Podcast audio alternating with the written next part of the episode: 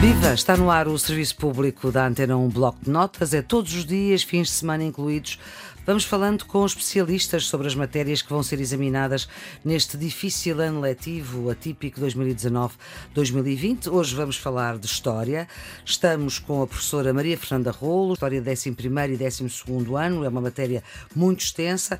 Maria Fernanda Rolo, muito obrigada por ter aceitado este desafio uh, da Antena 1. É professora universitária, é investigadora do Instituto de História Contemporânea, é licenciada em História da Arte uh, na Faculdade de Ciências uh, Sociais e Humanas da Universidade Nova de Lisboa, mas é também doutorada em História Económica e Social Contemporânea e tem vasta obra publicada. Foi também comissária dos 100 anos da República, que deu aqui origem a um programa chamado Rádio República, que eu tive o prazer de fazer. Foi secretária de Estado da Ciência e Ensino Superior durante três anos no primeiro governo de António Costa e nós, professora Maria Fernanda Rolo, vamos dar outro salto, o grande, que passamos já para o pós-Segunda Grande Guerra, Segunda Guerra Mundial, portanto, 1945, a forma como Salazar teve oposição, houve oposição, enfim, houve manifestações com alguma dimensão que nunca se tinha visto antes, mas há um reforço do autoritarismo e há também uma descoberta relativamente recente na história de Portugal, que é, afinal, Portugal também beneficiou do Plano Marshall, coisa que no nosso tempo de aprendizagem da história era um facto absolutamente não, não existia. É verdade. E, portanto, são estes três tópicos para então, nós. Eu, eu sei que vou ter que ser rápida e eu vou tentar condensá-los da seguinte forma. Primeira ideia que é muito relevante e que tem que ficar bem clara. A Segunda Guerra Mundial representa a primeira grande crise do regime, desde logo em termos políticos. Note-se que Portugal, contrariamente àquilo que tinha acontecido, ou de forma diferente do que tinha acontecido com a Primeira Guerra Mundial, anuncia unilateralmente a sua neutralidade. Uhum. Mas a neutralidade não foi igual ao longo da guerra. Okay? E, portanto, evoluímos no sentido de uma neutralidade mais geométrica para uma, uma neutralidade colaborante. Isto é importante porque. Colaborante depois, com. Com, sobretudo, os aliados. aliados. É? Sobretudo, Portanto, porque também. Pronto. Durante os primeiros anos fazemos negócios dos dois lados, sintetizando, uhum. não é? E não obstante as presenças até uh, dos aliados e o célebre escândalo em torno da rede Shell, aquela uhum. uh, que também tem sido aqui usado pela ficção da RTP, o que é muito o que é muito bom. Mas uh, nós tentamos ir no fundo apoiando os, os dois lados e fazendo negócios com os dois lados. Prova disto na nossa história do nosso país, só há três anos em que temos uma balança comercial positiva, que é durante a Segunda Guerra Mundial, Exatamente. à custa da venda do wolframio e, e das conservas de paz. A segundo momento em que, depois da entrada também dos Estados Unidos na guerra, em que o cerco a Portugal vai aumentando e em que também começa a perceber-se a viragem da, da, guerra do lado dos alemães e a sua perda relativa uhum. perante os aliados, há aqui uma pressão muito forte que Salazar tenta esgrimir, sempre com grande habilidade diplomática, com enormíssima capacidade de resistência e habilidade diplomática, mas que acaba por condicionar o país no sentido de uma neutralidade colaborante, com dois tópicos fundamentais: a cedência de facilidades nas bases aéreas dos Açores aos ingleses e aos americanos uhum. e o embargo do wolframio. Portanto, acabou essa coisa de estar a vender wolframio para os alemães, porque isto de facto era um ponto de passagem uhum. muito, muito relevante. Isso vem a valer a Portugal depois as suas negociações e o seu posicionamento internacional no pós-Segunda Guerra Mundial. E, portanto, temos que começar por aqui isso acaba por constrangir bastante Salazar, é que a guerra significou que, afinal de contas, aquela autarcia económica que ele desejava não, não estava longe de ser alcançada, não é? E, portanto, Portugal vai enfrentar aqui um contexto de enorme, enorme fragilidade e dificuldade que vai ter um impacto muito grande interno. Teve-se muita fome, viveu-se muito mercado negro, muito contrabando, a malha corporativa atuou com toda a violência possível e as dificuldades foram imensas no nosso país.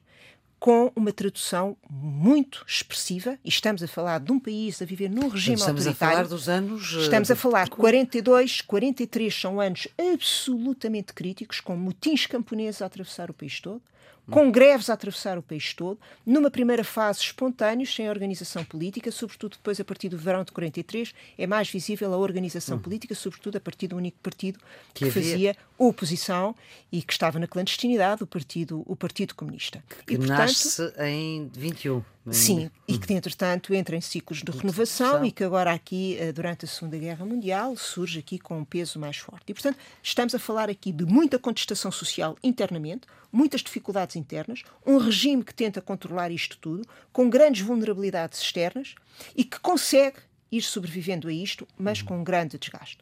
Quando acaba a guerra, evidentemente que é o próprio Salazar, aliás, o Franco Nogueira conta que ele estava deprimido, vai se enfiar outra vez no Vimier e tal, e sofre, evidentemente, as consequências deste desgaste que, entretanto, emergem também sob o ponto de vista uhum da política oposicionista, agora com uma oposição que se tenta organizar com outro tipo de matriz que não só o PCP, e que logo em 43 cria uma das primeiras instituições de referência, o MUNAF, o Movimento Nacional Antifascista, que é muito importante, é criada em 43, e no ano seguinte, em 44, constitui o Conselho Nacional de Unidade Antifascista, que é um órgão do MUNAF presidido pelo Norton de Matos. Portanto, ideias importantes, esta dependência externa crítica, uhum. crítica. Salazar vai aprender uma lição: é que fartou-se ganhar dinheiro durante a guerra, mas o facto de ter dinheiro não lhe garante a possibilidade de importar os bens de que necessita. E quando estamos a falar de importar os bens de que necessita, estamos a evocar aquilo que eu aqui há, há tempos dizia, não é? Que é tudo aquilo que é preciso para pôr o país a funcionar. Vida é trigo. Pão. Trigo. Pão. Okay? Uhum. Portanto, pão, combustíveis, matérias-primas, tudo o que é preciso para pôr o país a funcionar. E o trigo é crítico. E, e portanto, é neste cenário de crescente dificuldade interna, de crescente e de organização de uma oposição para além do PC, de uma oposição que depois chamamos de oposição democrática, que começa como o NAF e depois a sua organização, e em 45 já com a constituição do MUD, o Movimento de Unidade Democrática. Não é? Uhum. Além disso, a, a tensão cresce dentro do próprio Estado Novo, onde, a partir daqui, percebemos duas sensibilidades que se vão afirmar e acentuar até 25 de abril de 74. Uma acaba por crescer ao abrigo da égide e do ascendente do Marcelo Caetano, criando aqui quase uma espécie de partido informal e, e, que ele vai alimentar e que depois se afirmará em 68, levando o marcelismo. E, por outro lado, uma aula mais conservadora, a vida é mesmo tramontana, liderada por Santos Costa. Uhum. E, portanto, isto cria em 45, 46, 47 um ambiente muito tenso e 45 é a criação da ONU. E Portugal ficou muito envergonhado porque não foi convidado para a Conferência das Nações Unidas em São Francisco. E, e isso criou aqui um, um grande mal-estar. Bom, é quando surge então, de facto, a crise internacional e quando é lançado o Plano Marshall, em que Portugal apressa-se rapidamente a dizer que, que, está, que está presente, e o facto de ter sido convidado para a segunda Conferência de Paris, que reuniu os 16 países europeus, foi aqui uma lufada de ar fresco para Portugal, que, entretanto, tinha apresentado a sua proposta de entrada na Organização das Nações Unidas, na ONU, e que é vetada pela União Soviética. Pois. Alegando que, além do regime e dessas coisas todas, o facto de Portugal, durante a guerra, ter tido uh, negócios, negócios com os alemães. É? Portanto, quando em 47, 47 é um ano crítico, essa é uma ideia que convém também termos, eh, termos presente.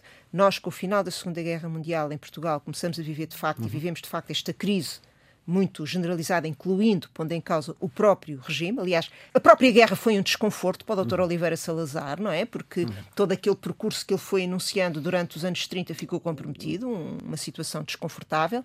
A normalidade que ele queria manter não conseguiu.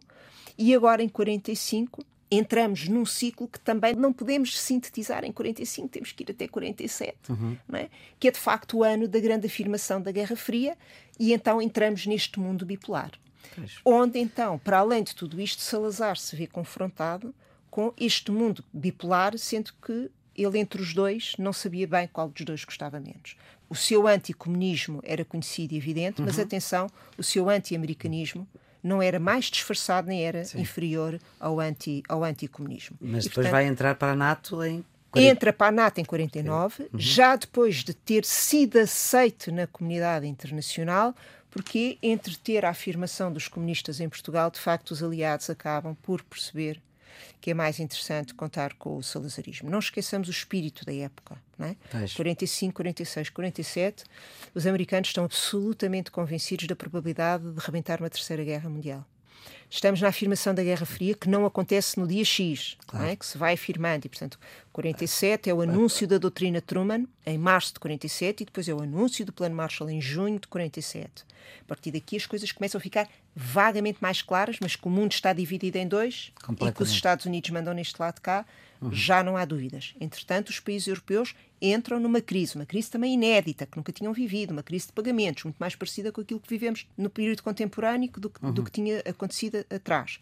Ah, e Salazar, tendo entrar na ONU, é vetado, mas depois é convidado para o Plano Marshall e agradece. Note-se a importância disto. A Espanha não foi convidada. Mas escondeu. Ele não escondeu. Ele não escondeu, ele não escondeu. De facto, aqui as questões da memória coletiva são muito interessantes. Saem milhares e milhares de notícias. Ele esconde alguns dos aspectos disto, mas não hum. esconde. Em primeiro lugar, em 47 e sobretudo no verão de 47, há dois elementos aqui que são muito constrangedores para Portugal. Uh, e que o Costa Leite Lumbrales, chamou muita uhum. atenção. Ele, na altura, tinha um papel muito relevante como Ministro das Finanças e depois como Ministro da Presidência. Um deles era a questão do ouro alemão, alegadamente existente em Portugal e que existia mesmo. O ouro nazi. O ouro nazi. E uhum. o outro era a questão das bases dos Açores. E Portugal tinha uma balança eh, de pagamentos muito, muito elevada, não é? Portanto, enquanto que a maior parte dos outros países todos estavam de rastros, é? Uhum. Nós tínhamos imenso dinheiro, imensas reservas e imenso ouro. E, portanto, quer dizer, não havia nenhuma espécie de legitimidade para nós pedirmos assistência financeira e havia um ambiente. Porque objetivamente não porque, precisávamos. Objetivamente não precisávamos, mas nós não conseguíamos comprar aquilo que precisávamos. Pronto, e esse é que é o drama. Uhum. E, portanto, nós desde setembro e desde julho, que estamos nas conferências de Paris, que depois vão dar lugar ao CDE, à atual OCDE, estamos desde o princípio nas conferências e em setembro dizemos: atenção, nós não queremos auxílio financeiro dos americanos, e não queremos com, com muita assertividade. Aliás, o Lombrales falava nisto como os famintos do dólar. Portugal não encarrará entre os famintos do dólar. Mas atenção, nós precisamos de apoio. E Portugal, a partir daqui, vai adotar sempre em relação a estas questões da construção europeia esta atitude, uhum. que é não está exatamente dentro, mas não quer ficar de fora. Quer lá estar porque percebe que toda a sua dinâmica de comércio e toda a gestão da dependência externa de Portugal passa por este. Por este. Portanto, ele não esconde só que não só não conta tudo e depois passa por várias, eh, por várias humilhações. Seja como for, entramos aqui neste ciclo que tem como tónicas principais. O regime, depois disto, já não é a mesma coisa. Tentará aligerar algumas coisas, mas depois tratar-se-á sobretudo de sobreviver. Enfrentará a tal oposição democrática em confrontos diretos, nomeadamente com as eleições do Norton. Consegue esmagá-las. Depois só teremos um susto muito maior com, com o Delgado em 1958. As sensibilidades internas do regime, entretanto, distinguem-se entre um lado muito mais ultramontano e conservador e um lado um bocadinho menos conservador, com o marcelismo. A oposição vai se organizando de forma diferente e a cooperação europeia, entretanto, é inexorável e Portugal acabará por entrar aqui também num ciclo de acentuado desenvolvimento económico, fazendo então sim a opção pela modernização e industrialização do país que tinha evitado até então, entrando num ciclo que também vai combinar e beneficiar do ambiente internacional dos célebres 30 gloriosos, uhum. do crescimento económico à escala mundial. Exatamente. Isso coincide com a entrada de Portugal na EFTA. Depois, não, primeiro na OSCE, não, Portanto, nós ainda ganhamos 100 milhões de euros, 100 milhões de dólares do Plano Marshall e o mais importante não é só o financiamento direto, uhum. é depois todas as dinâmicas de comércio internacional, produtividade, inovação, etc., uhum. que estão associadas. A relação com as colónias e a questão da descolonização que se começa a colocar aqui também desde a Segunda Guerra Mundial, com os uhum. ventos da descolonização e, sobretudo, e depois, no caso de Portugal, começando com a questão da Índia. E, portanto, nós, nesse nível, temos os, as seguintes metas: uh, a adesão ao Plano Marshall uhum. e OSCE ficamos membros fundadores da OSCE, atual OCDE. Quando é constituída a EFTA, vamos a correr para não ficar de fora e conseguimos sempre ser membros constituintes da EFTA, o que para nós é um alívio, porque com a EFTA não há integração económica, não se colocava a questão do regime, Sim. nem a questão do comércio com as colónias, e portanto vamos atrás da Grã-Bretanha. Mas atenção, quando a Grã-Bretanha anuncia 62 e depois mais tarde em 68 a saída, a tentativa de entrar no, na, na, na Comunidade Económica Europeia, Portugal vai atrás. Mas não consegue nada. Não consegue nada, mas também não teve que conseguir, porque entretanto o Sr. de Gaulle veta a entrada da Grã-Bretanha uhum. nessas duas primeiras vezes. Exatamente. E de facto, quando a Grã-Bretanha depois entra em 70, nós fazemos um acordo comercial com a CEE e com a Euratom em 1972, que está depois na gênese do pedido eh, que vem a ser, que feito. Vem a ser feito em 77. Exato. Muito bem, professora Maria Fernanda Rolo, muito obrigada pela ajuda para quem vai fazer exames de História de 11 e de 12 ano. O programa de História é muitíssimo extenso. Os exames são no dia, na época, a 3 de setembro. Estas conversas aqui estão sempre disponíveis em todas as plataformas eh, e, portanto, podem ser ouvidas a qualquer momento. A produção é de Ana Fernandes, os cuidados técnicos de João Carrasco. Amanhã, a esta hora, falamos de outra disciplina que tem exames este ano. Até lá.